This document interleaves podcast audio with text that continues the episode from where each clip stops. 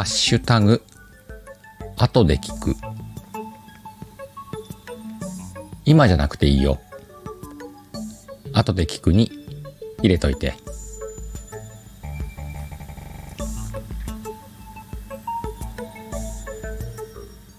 縁ってあるよね。ご縁の縁だね。なんだろうね。袖すり合うも多少の縁とか言うよね。まあ現代においては袖をすり合うってこうやって SNS で出会うことだろうね。誰かの収録を聞いたりライブに行ったりライブの中のコメント欄であったりそれこそ袖すり合うレベルのさちょっと出会う。そこから始まる縁。それがさうん何か一つの感動を生む時が来るんだよね。それってうんただその縁を求めて放送を聞いたりコメントしたり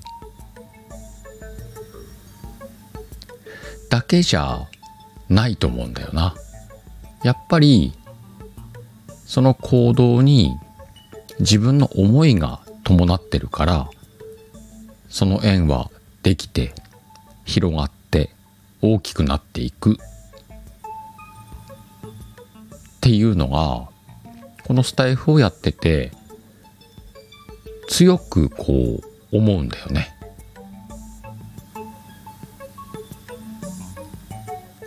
しっかりと縁を作っていきたい。もうちょっと具体的に言うなら出会った人のために何かができないかな。今はできなくてもいつかそれができるようなアカウントにならないかな。そう思って配信を続けてきて今曲がりなりにもちょっとずつワイは何かができるようになってきたって思うんだよね。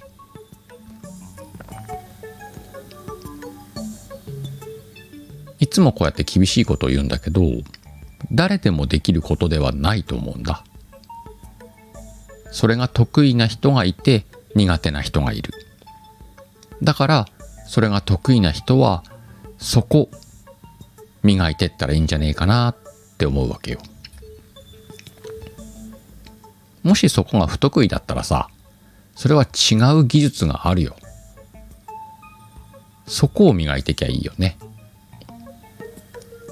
ただ一つ思うのはこうやって音声配信で出会う人たちが配信をしている人たちそういう人たちは少なからずこの縁というものを広める力があると思うんだよね。そして配信はしてなくて聞き戦ですよという人たち。聞き戦なのにこの縁を広げるというスキルを持ってる人もやっぱりいるんだよね。そもそも音声配信に触れようそして始めたここにいるこの時点でもうね縁を広める力はある。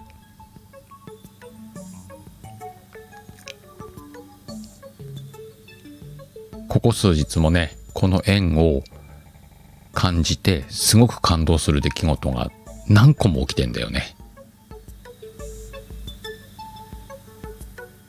絶対なんてものは世の中にないのかもしんないんだけど確率論で言ったら今この放送を聞いてるってことはスタイフのアプリがスマホに入ってるってことでしょ？その時点で音声配信で縁を作るスキルは持ってるよ誰かのために。ぜひやってみてほしいなって思う。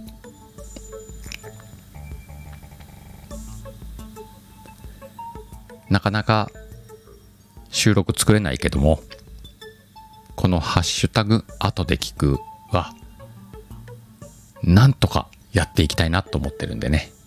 よかったらまた聞いてください。またどこかのライブでお会いしましょう。バイビー。